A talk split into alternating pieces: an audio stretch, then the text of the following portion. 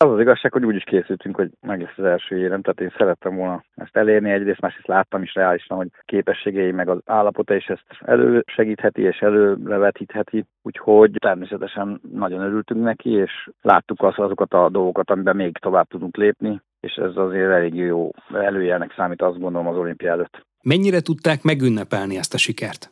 Hát örültünk neki természetesen, most lesz a Nándéknál egy ilyen kis összejövetel, majd szombaton, a csoport többi tagjával, meg talán még a család is remélhetőleg el fog tudni jönni családjával együtt, úgyhogy megadjuk azért a módját. Ott a helyszínen nem volt mód az ünneplésre? Hát ott a helyszínen különösebben nem, mert utána volt még verseny, mert nyilván elmentünk egy étterembe, eztünk egy, egy jót a siker örömére, és nyilván egymás közt megbeszéltük, hogy azért a munkánk végre beérett egy, egy ilyen jelentősebb érmes helyezéssel, és gyakorlatilag ennyi volt. Hányszor nézte vissza azóta ezt a döntőt? Visszanéztem, láttam, és pont azért mondom, hogy pontosan láttam, hogy mik azok a dolgok, amiket változtatni kellene. Van benne egy-két olyan hiba, ami ha jobban sikerül, akkor akár még, még fényesebb lehetett volna az érem, de hát ugye nagyon jó érzés volt attól függetlenül, hogy a sikerült az érmet így is megszerezni. Másik tanítványának, Kovács Benedeknek nem sikerült jól ez az időszak, és végül el sem tudott indulni egy sérülés miatt a Dohai világbajnokságon, holott egyáltalán nem zárhatjuk ki, hogy akár ő is az érmes helyeken haladt volna,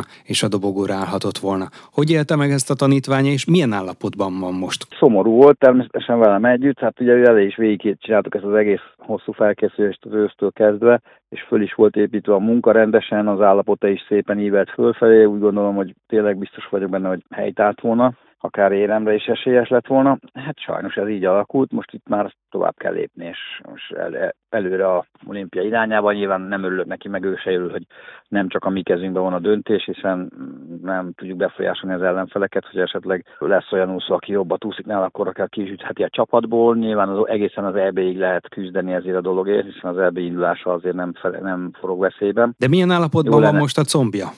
Szerintem most már elég jó állapotban, a kezeléseken túl van, ugye vizsgálatokon túl van, hogy tornázik, úszik, csinálja velünk a felkészülést, most már ugye megkezdtük az olimpiára való közvetlen felkészülést, szerintem inkább már csak le, fejbe van egy kis félelem attól, hogy a sérülésen túl van.